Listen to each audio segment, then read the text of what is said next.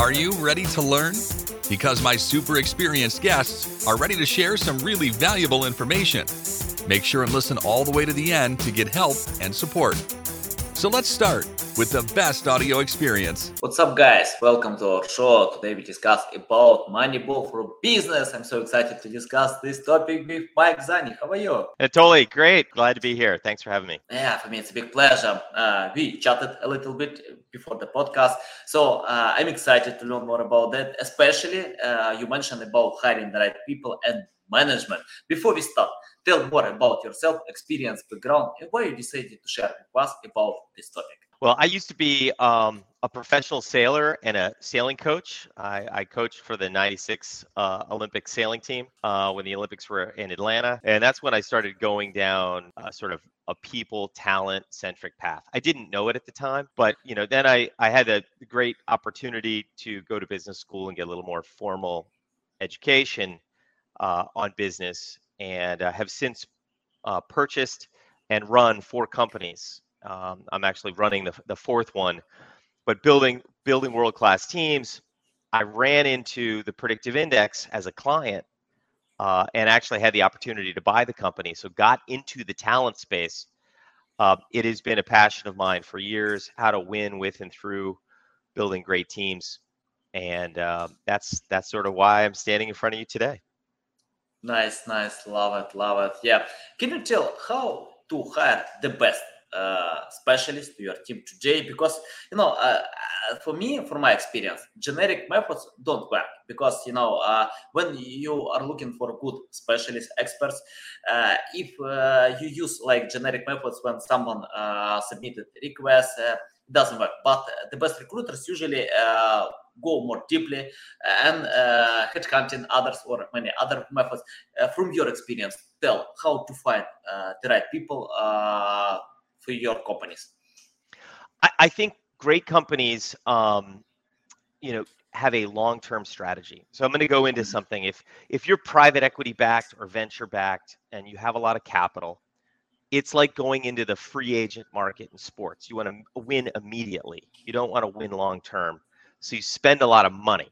You know, you hire the best, the brightest, you hire recruiters. Usually they're retained search recruiters, not contingency recruiters and you know money is less of an object. You want someone who's been there done that. However like the teams the sports teams that take a free agent usually they mortgage the future to win in the present. I think great companies have a strategy of a long-term strategy where they recruit a lot of talent early in the experience curve. You're you're you're trying to get people who don't have a resume, who haven't been there and done that, and you're willing to invest and develop them. That's how teams with farm systems win in the long term. And that's how companies consistently win in the long term. Bringing in raw talent and, and being willing to train and develop that talent. Mm-hmm. Uh, you know, I, I, love reading books, uh, and it's my passion. You know, uh, I remember the time when I overwatch TV right now. I over reading books, you know, instead of watching TV. And I found one interesting book. Uh, uh, number two on the Wall Street Journal bestseller list, The Science of Dream Teams. Can you give me a solid reason why uh, I need to read this book? Because you know I have a huge list of books that I need to read, and for me it's hard to find time to read all of them. And of course, uh, I usually use priorities uh, to focus on some specific books. Uh, so uh, tell me and my audience uh, the number one reason or solid reason why we need to read this book. I think you know, well firstly if you're really busy there's an audio version of the book so you can nice. you can read it at 1.5 times and get through it really quickly. But the reason I wrote um, the science of dream teams was to introduce the discipline of talent optimization. That I wanted to change the dynamic that people were thinking about talent. To to post fluffy resume or job job descriptions on job boards and then do unstructured interviewing and you think you're going to develop a world-class team, you're not. You have to invest in this long-term dynamic of talent optimization um, and commit to it. So this book was a little bit of a cookbook on how to approach talent optimization from someone who cares. You know, if you want to win with and through people and teams, you know, this is gonna this is gonna help you get there. It happens to be the first book on talent optimization. It may not be the in the end of the day, it may not be the best, but it's it's getting people started on this journey. Mm-hmm. Yeah, and uh, can list uh, benefits? Uh, what kind of benefits uh, can you share on this book? Because you know, for example, you know, uh, I usually uh, start reading books by uh, check out their reviews. You know, I see a list of reviews and I understand. Okay, this book can help decide my problems, pain points. This book can simplify my life and many other things. Can you tell what kind of benefits you share on this book? Yeah, I mean, each chapter is sort of on on a standalone. We talk about building culture. We talk about building high performance teams. We talk about hiring we talk about setting setting proper mission. We talk about using tools uh, like psychometric assessments, behavioral cognitive assessments on how to build world class teams. Um, so each each chapter is really a standalone, and I use a lot of uh, sports analogies as a former coach. Um, you know, I'm I'm bringing that to bear, and uh, hopefully making it really entertaining for people to uh, learn about these these vignettes. Mm-hmm. Yeah, love it, love it. Uh, and can you tell the main difference of hiring people for uh, sport businesses and uh, the rest? Uh, because uh, uh, you know, I found that when you focus on one specific direction, you are more productive. Because jack of all trades, master of none. what kind of difference of looking great specialists for sport businesses? Well, I mean, there's certainly specialty positions that that you need to hire for. I, I, my favorite example of this is if you're gonna if you're gonna head uh, hire the head of biotechnology, um, you know, at a firm developing, you know, state of the art, you know, drugs, that you need not only do you need cognitive, you know, high powered, but you also need experience. That's a very crystallized knowledge where you have to bring a lot of experience to bear to do this. You have to have knowledge of the FDA process, you have to not have knowledge of chemistry, biology, and you have to have done this before with development teams. Most positions are actually not like that. You you you really have positions that people can learn in 3 6 months. And so you have to think about your position if I'm going to apply these lenses or filters where I want high cognitive capabilities. I want the right behavioral fit. I want the right book of experiences. I want someone who's managed people before. You know, I want X, Y, and Z. So maybe someone who's been in my industry or run um, a similar type position. You apply all those filters, it just becomes harder and harder and harder and harder to find the right person. So mm-hmm. You have to really think about the filters that you're you're arbitrarily applying. Some of them you need some of them you don't. I think a perfect example is why do you need a college degree? Why do you even need a high school degree? Everyone has said that college and high school don't really prepare you for yeah. the future. And you're like, we know this. Um, now, it, it is different if you're looking for someone to be a doctor. You you need the licensure, you need the certificate, you need the MD. I get that. But most positions aren't like that. You you need someone who's done done sales before. You're like, you don't need someone who's done sales before. You need someone who has the behavioral characteristics and the cognitive capability to do sales. You train them. That way, they don't come with any bad habits. Yeah, awesome. Yeah, I, I remember one study about Google that 40% of uh, employees on Google have no high degree now on Google. so yeah, I think uh, it's the trend today. Even uh, it depends, of course. Uh, as you mentioned, uh, in health industry, it's better to have it. You know, of course, uh, in some specific niches, I don't know. Yeah, it's better to have it, but in most cases, you don't. And practice brings uh, more experience than anything else. Uh, I have the question. Know, before I ask the next the next question, uh, let me share my story. You know, a few years ago, we uh, you know my team uh, and i we uh, worked a lot in one big project and um, you know i lost attention uh, what's going on in my team and uh, a toxic environment appeal. You know, so uh, good players, you know, on my team they left company, so I decided to research to investigate what's going on. Then we changed approaches, uh, many things, and I got it no way. It doesn't matter what kind of uh, job you have, you need to pay attention to your team. And on your LinkedIn profile, I found that you can help to uh, create a successful culture. Can you tell more about that? How it's important to unite uh, people in your team uh, in a cohesive goal to understand because uh, all of them are different you know they have different mindset. So uh, tell more about creating this successful culture. Yeah culture is uh, you know a lot like i refer to it like cooking. You know that baking is a very strict science. You get it wrong, the dough doesn't rise. You have to get the chemistry correct. However, cooking is a little more nuanced. You can add different spices and flavors. Sometimes it works, sometimes it doesn't. So, with culture, firstly, your senior management or the head of the team, depending on what lens you're using, is really the chief cultural officer of that. And, and you can suggest the type of culture you would like to have but it's the collective which brings that culture and the things that you can do the levers is what the things that you accept and the things that you don't accept. If you if you think someone's being a jerk and that's not something you want to tolerate the longer you let them stay the more it becomes acceptable in your culture. Getting rid of those elements um, so you know negative feedback on certain cultural elements positive feedback on other cultural elements and you create a collective culture. It's not always exactly what you intended, but it starts with, you know, aligning people are on a really strong mission, aligning them on the culture that you aspire to, getting them to give input into that.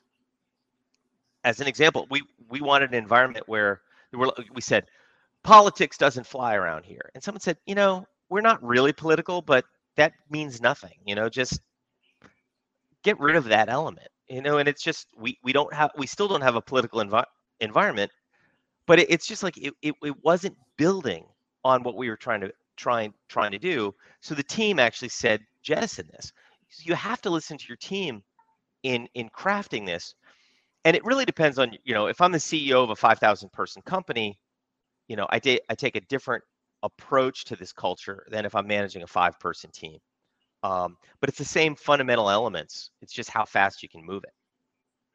Mm-hmm. And uh, can you tell from your experience uh, how often uh, CEOs need to talk uh, to their employees? Uh, do they need to uh, set up special meetings? You know, I mean, like to encourage them to go ahead.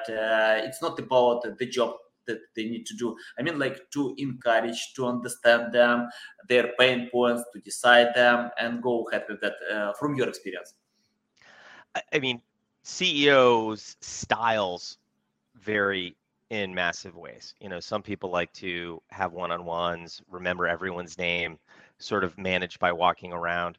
Other people are great orators and they speak at all company meetings they're inspirational. Other people you know write things down and it, it's it's more about the written word. And i'm not i'm not trying to hear to be here to say that one style works or doesn't work. I do think one of the most important things the ceo can do is engage actively in this process.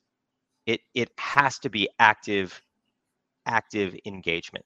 Determine your own style. Everyone has it. It's probably way more often than you realize. I've heard someone say the CEO is not the chief executive officer, it's the chief explaining officer, where you think you've said something, you got to, you're like, I just said that last week. You're like, you say it again, you build off of off of these things. You can try saying it in different ways. Now, I also suggest most CEOs should trigger the first element in openness transparency and vulnerability. If they do that, they gain a lot of credibility with their people because the CEO can also feel like, you know, untouchable or they have no vulnerabilities. Whereas if they can say, no, I'm working on some of my own stuff too. I don't always listen. I sometimes run people over. I can be overly direct and they're like, wow, you're you're being really open and transparent. He said, I actually want help with these things. If you see that I'm doing these things, I want your help. I want you to call me out on it. So if the boss can have be open, transparent, and vulnerable, they create this positive cycle that others can say, maybe I can be too. Yeah, yeah, awesome, so valuable. Uh, okay, uh, can you tell uh, the main, uh, I mean, like your unique selling proposition or benefits uh, of uh, the predictive index compared to your competitors? Why your services or products are better than some other familiar competitors? Because you know, the last time I get a lot of requests uh, to similar uh, services or products because um, you know i don't know uh, many companies ceos founders they usually search for new ways to empower their employees to uh, encourage them to be more productive. Can you tell about benefits of uh, your company? Are you familiar with uh, sort of red ocean blue ocean concepts? Yeah yeah yeah yeah, I mean, the talent optimization space is more blue ocean. It's not very mm-hmm. competitive. It's open. People don't actually go out, out and shop for these as often as you might think. I think the most competitive aspect of it is is pre-hire assessments. There are a lot of companies doing this, and there are a lot of people who, a lot of companies, competitors of ours, that do it well. But I really think, for the most part, this is blue ocean. People aren't shopping for it they should be investing in tools, investing in software, investing in companies and consultants that really work for their own style. And and it's it, it's with that lens and it's it's blue ocean. Most people as soon as they realize they need it, they're not going to go continue to shop. They're like I want to buy it now. So we actually feel that our number one competitor is people doing nothing not mm-hmm. embracing talent optimization, not actually doing things different, not changing the fact that they're looking at resumes and doing unstructured interviewing, but that's that's our biggest competitor. So it's not a singular company. It's just the fact that people and their habits are hard to change. And I look at sport. My children play FIFA, you know, on Xbox. It's one of the most mm-hmm. popular mm-hmm. sports games when you play FIFA, they actually have a talent dashboard managing their players. They have player scorecards. They can organize their teams as the manager, offensive and defensive sets, arrange the players. They have a more powerful talent dashboard in FIFA than we do in business. So why why do our 14-year-old kids have better talent management tools than we do? It's because people are afraid to change in business. In sport, they do it all the time. The day after a loss, the fans call for the heads of the managers of, of, of players that let you down. But in sport, we have miserable employees and coworkers or bosses, and we deal with them day in and day out. It's really sad that people are willing not to change. That's our number one competitor. Yeah, love it. I think uh, failing only brings new experience and nothing else. You know, uh, for me, it's hard to count how many times I failed, how many mistakes I did. I, I keep doing them, so I learn from them. So I agree with that. And I remember when Elon Musk quoted about that, he told, "If you, uh, yeah, let me remind this quote. It's like, uh, if you don't make mistakes, you are not innovative enough." So uh, that means you need to make mistakes. Uh, can you tell uh, how uh, to take these risks? Uh, how to, uh, because you know, of course, some education uh, when you fail costs a lot you know and uh, yeah uh, i remember when uh, i made terrible mistakes and uh, lost uh, because of these mistakes but then i analyzed for some time that you know i didn't have special knowledge to avoid them. I didn't know and i choose you know that was decision made by my knowledge that i had on this time and i got experience Okay, let's talk about taking risk uh, because I found that your company can help with business strategy. Uh, how to uh, add taking risks uh, to business strategy? You know, risk is a is a very difficult thing to quantify with people, and I I, I give this example. Um, I asked my wife, uh, then my fiance, to marry me, and um, we went to marital counseling And so I knew enough about this woman to want to spend the rest of my life with her. But at marital counseling, they asked us how we like to handle our finances, our checking account. And they asked a question and they want they they asked each of us to think about our response. And when my wife answered the question, I was like, "Huh." I had no idea how she was going to answer that question. So we knew enough about each other's love and personalities to be willing to get married, but we didn't know enough about our risk tolerances. We actually have tools at the predictive index which measure measure risk tolerance. People who have high degrees of dominance, they like their own ideas, they like their own way of doing things, they like to put thumbprints on things. They tend to be, you know, more risk tolerant, especially when you couple that with low formality, where rules are just suggestions.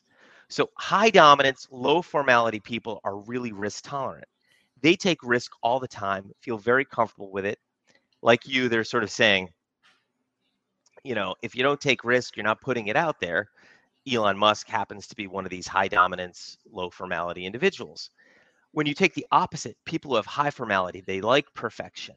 They like doing things right. They like knowing the rules. They follow those rules. They actually even help write those rules those high formality individuals who are low dominance, they're more collaborative, they seek out the best ideas, they become risk intolerant. They, they protect us against risk. I once had a, an attorney who was high formality, low dominance, really risk intolerant. And he's like, You entrepreneurs are amazing. I never have had an idea that has been good enough. I, I've always wanted to be an entrepreneur. I just can never do it. I, I've never had the idea. I'm like, his name was Jeremy. I was like, Jeremy, you are never going to be an entrepreneur, but you can help a lot of entrepreneurs stay out of trouble with your profile. And you're really good at it. You're a great attorney. You're risk intolerant. You make sure that we don't make mistakes legally. They go, be satisfied with that. That's your gift. So I think it's understanding your inherent risk tolerances because I can't say to someone like Jeremy who's risk intolerant, just do it. He'd, like there is no just do it in their bones. Whereas if Jeremy's giving me advice, he'd be like, make sure you check everything three or four times. And I'm like, you're never going to found a company if if you do that. You have to take these leaps of faith. So there are different these these these profiles, these psychometric profiles are highly predictive of the types of businesses that you will get involved with, that you'll be attracted to, the type of risk that you'll you'll take. And it's it's so incredibly predictive. And the whole thing just takes in six minutes we can assess it. So yet I go with my wife, year and a half courting her. I still don't know the answer. Take a six minute psychometric assessment, I'd know the answer. yeah, love it, love it. Great example. yeah, uh, I have the. We're still married, about... by the way. Just, just to be honest. okay, I have the question about common mistakes. Can you list uh, common mistakes that businesses still do and your uh, advice uh, how to choose the right way. That's that's tricky. It, with respect to that's such a broad question with respect to talent? Yeah people? yeah let, us talk about talent yeah. Yeah I, I i think most most people um are afraid to make drastic changes with their people. They know they're working with um, mm-hmm. underperforming teams. There's an old axiom: you never regret firing someone, you know, too early. Mm-hmm. And so people have. There's also this other axiom that's like you hire slow, fire fast. Now, mm-hmm. I'm not sitting here like some awful person saying just fire everybody. That's not the answer. But the the idea is that you you need to remove parts of your team. It's this it's this pruning when people are low engagement, low performance, not bought into the culture, they need to be removed. You need to fill them with people. Hire slow so you make sure you really get the right fit. Because some, like, especially in today's environment, get 3.5% unemployment. That is structurally everyone who wants a job has a job, pretty much. So people are like, I, I got to just hire whoever shows up. I just need bodies. And that's a classic mistake to destroy your culture, destroy your performance, destroy your overall engagement because you have people who don't want to be there, who aren't bought into the culture, they're not bought into the mission, and likely they're not high performers. Whereas it's better to hire slowly and be willing to train, willing to develop, and make sure those people are bought in. Mm-hmm. I don't re- uh, remember exactly the number, but it's around 50%, uh, even more, uh, about their own hiring. Even if you uh, slow the process, but uh, companies still uh, made bad decisions by hiring people. Can you tell how to minimize this ratio? Yeah, actually, it's um, people get it wrong. Actually, sixty-six percent of the time when they do Oh, it yeah. with unstructured um, interviewing, just overweighting the, the the resume. That you can you can get it to about eighty percent right with the adoption of of psychometric tools like behavioral assessments, cognitive assessments. Still not hundred percent. And and keep in mind the cost of a bad hire. It's it's I've I've heard the numbers anywhere from thirty percent of someone's compensation, annual compensation. And and that's for someone like in a call center. You know, if you've got a forty thousand dollar employee, the cost of a bad hire might be thirty percent of that. You know, call it 12, 15 grand. Where it could be as much as five times someone's annual salary when it's a really mission critical position, head of product development, you know, your head of sales, you know, where they really screw up the engine, the machine. So when you think about 30% on the low side to five times the cost of someone's annual salary, you can't afford to get it right only a third of the time. You have to sweat the details on this. You can get it to 80, even 90%, where you take behavioral cognitive assessments, you do structured interviewing, you do interview grading. Our people who are bad interviewers get asked not to interview anymore. Where you get Mhm. people who are good assessors of talent with a scoring system. We do it in our applicant tracking system. So let's just say, Anatoly, you and I interviewed eh, uh, candidate A. And I said, candidate is horrible. And you said, candidate is great. Six months later, turns out candidate A is great. They're like, Mike, why did you, you know, you've got a track record of saying people who were great were terrible. We're going to ask Mike to be removed from the interview process. Now, it's harder to determine if you don't hire the person because you don't find out if they're great. But you you score your teams, you invest in your teams, you invest in the processes around hiring. You can get that number to 90, 95%. And then as soon as you get it that high, you're really worried about churn, turnover. Because you Mhm. want to make sure that if you're going to hire that well, other companies and recruiters know it. They go, wow, the people at the predictive index are amazing. I'm going to try and cherry pick them out of that great company. They do a great job of hiring. So now you have to defend yourself against the the, the wolves, so to speak, and and prevent p- prevent attrition, which is very hard today with you know wage inflation, um, people, you know, the great resignation. That bad companies used to have 15, 20% turnover. Now they're over 50%. percent Good companies have gone from 5% to maybe 10. So even good companies are, are losing people at a faster clip, but great companies with really super cultures are are still holding holding at 5% and it's it's hard to do, but it takes a, a huge effort. Yeah, yeah, valuable, valuable. Love it. Uh, I have the question about outsourcing. For example, in my company, uh, we use this method a lot because uh, I, uh, you know, some occupations, uh, some uh, experts, I don't need the full time, so I, outsource them, uh, hire online web developers, designers, many other people. Can you tell about the right outsourcing? How to find the right people online on freelancing uh, if you, you don't need to have them in your office? Well, there's there's a continuum. It goes from on-site employees, you know, to remote employees who come into the of a office hybrid to fully remote employees to people who aren't even um, affiliated with you. I Mhm. think the biggest difference is i- in the United States we call it W2 versus 1099, but really it's employee versus independent subcontractor. And the degree of control you have with your independent contractors. um, if you need control, you really need employees. If you don't need control, you just need work done and that you're going to manage these work streams, you can work with independent contractors and you put a little more burden on your own project management, but it, it, it works really well. We do the same thing. We, we behaviorally and cognitively assess our subs because we want to know they're, they're still people. If, if I mm-hmm. hired you, whether as an employee or I hired you as an independent contractor, I still want to make sure that I communicate with you that is in a way that you would prefer and that we understand our you know gaps how you might communicate with me in, in ways that might frustrate me. As long as we know this beforehand we can make a great relationship. So we do the same tools whether they're an employee or a subcontractor. I think the question of employee subcontractor is more about degrees of control that you actually how much control do you need over the work that's done? Is it is it light or is it heavy? Mm-hmm. Yeah, well, Uh, I have the question. You know, uh, I have, uh, you know, uh, we uh, share a lot of tips for businesses.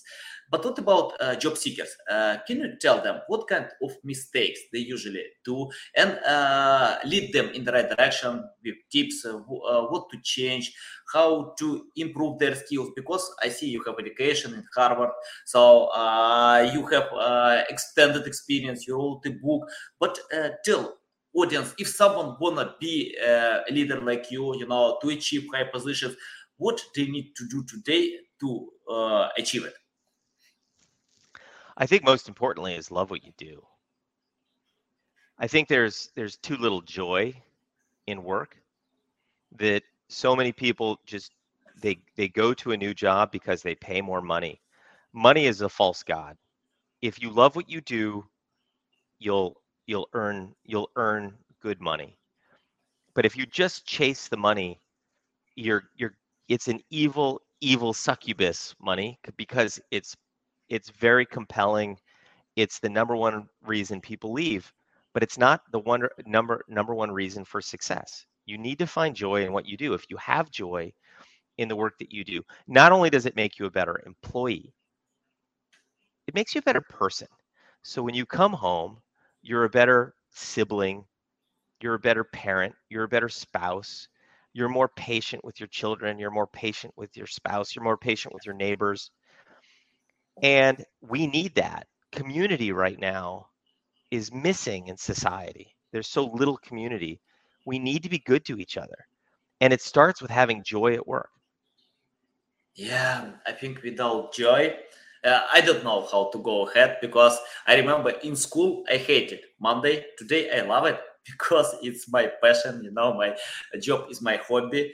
And yeah i completely agree with that. It's better to love what you do. And uh, according to a few studies 70% of people hate their jobs. A lot you know 70% yeah uh, can you tell uh, okay if someone hates uh, a job, you know, 70% of people. Uh, can you tell them what they need to do today? Because if they made the wrong decision before, uh, they chased money, but right now they wanna uh, get happiness. Uh, tell them what to do.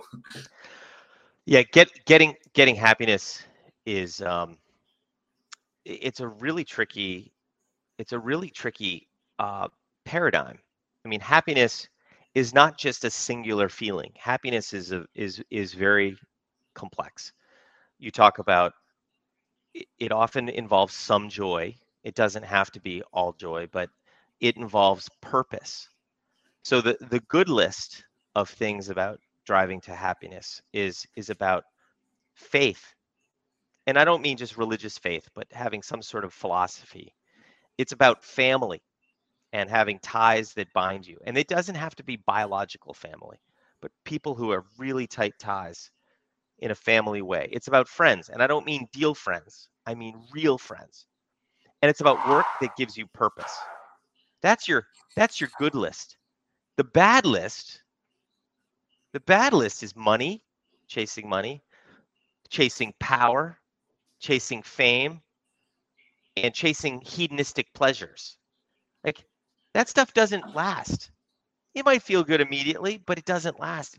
So that, that happiness construct if you if you find you know those relationships and work with purpose and you have at home the system of of, of family friends and, and some sort of faith you're set up to be happy you know if you're just chasing money and power and fame and and and pleasures like if instead of going home to your family after work you're just going out to drink expensive wine avoiding your family like you're going to be miserable.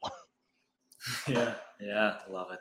Okay uh, we have the question about you know uh, someone asked uh, for example if a recruiter doesn't understand the topic uh, how you can uh, allow this recruiter to hire people. Uh, yeah and we have an example about web development stuff if they are not skilled and ask questions and they are not familiar which confuse and break the interview tell what to do i think like it's a suggestion for a company how to find great recruiters. Yeah, I, actually, we we hire most of our recruiters internally. Uh, we just because we we want that level of control, and you know, we train them. It, it doesn't mean we don't use external recruiters. Um, they're they're great external recruiters. When you find a great one, keep them around. Uh, you have to feed them some business, or they won't pay attention to you uh, when you find great recruiters and you find great sources. So, but we, to the extent that you're you're able to, we as we espouse developing some recruiting expertise internally. Now, if you're a small company and you you you can't spread, if you're a 20 person company and you're only growing, you know, five, seven, ten people a year, you can't really quite afford a full-time recruiter. I understand that. So there are, there are many economic reasons to to not do that and to outsource. Um, but uh, you know, your recruiters are representing your hiring brand. They're representing you. They're helping you build your culture. You cannot afford to use someone who you don't trust, who you don't think represents you well, who you don't think can really embrace your culture and project that as part of your hiring brand and I would I would fire without hesitation a recruiter that is not doing anything but a world class job. And what you need to do is you need to talk to the people they've touched to find out are they doing a good job? Are they representing your brand, your hiring brand specifically well? Are they representing your company well? Are they speaking um, positively and favorably and on point? Um, now, one of the things you said about t- technology talent, the hardest talent to find today, uh, we've started doing our own internal boot camps. So we're hiring really thin resume and training people. We've turned marketers, call center people into engineers. Uh, and they they don't have an engineering degree, but into software developers. Um, and you just need to find people who have um, high cognitive, the right behavioral profiles, and an interest and you can train these people. It, t- it takes some investment, but you get more cost effective employees. You get a lot of loyalty. When you train someone and teach them a new skill and they become good at it and they get a little joy in their life, they give the company a lot of credit for it and they stay around. Mm-hmm. Uh, I have the final question. Uh, sorry, guys. I, I see that we got a lot of questions new, but uh, yeah, it's the final question what's the future of talent optimization five years from now? What do you think? Yeah, that, I, that's a great question. The it's it's developing quickly. I think I don't think we fully fully know yet what what it is. And I use this example in American baseball. Um, they put high definition cameras into all of the stadiums, and they started measuring things like launch angle and spin rate and no one knew that that was an important metric 10 years ago. But today they that's all they talk about is spin rate and launch angle and other very nuanced attributes that i think the better we get at measuring people and the better we get at understanding people we're going to be looking for different attributes. But i think it's the people who are willing to go on that journey. They're willing to look at people differently not just a resume not just unstructured interview not just said oh you went to the same high school or college that i did you must be a good person. Those are the people who are really going to explore the metrics, the criteria, the statistics, which are going to predict talent in the long term. Okay, love it, Mike. It's a big pleasure to get on my show to learn from you. Tell our audience how they can reach out to you, learn more about you, follow you. Yeah, uh, dreamteams.io is the website for the book. You can reach me there. You can take uh, a free cognitive assessment at dreamteams.io, and um, all my contact information is there. Uh, hope you enjoyed. There's even a, I think there's a sample chapter that if you want to read it, um, that'd be great. Nice. Guys, you can find all these links in the description below. Listen us on Apple, Google, Spotify. Thanks again for your time. A big pleasure. You know, a lot of valuable insights. Guys, you need to open this website to learn more, uh, to read this book. I, I will share uh, the link to Amazon uh, about this book. So it's better to read it. You know, you can get a lot of valuable insights. Okay, guys, love you. See you. Thanks for listening to this entire podcast. Please rank your experience in Apple, Spotify, Google, or any other platforms that you may use. Also, please share your ranking mark on chat at SEOtools.tv to get a special gift. We'll see you soon on other valuable audio podcasts.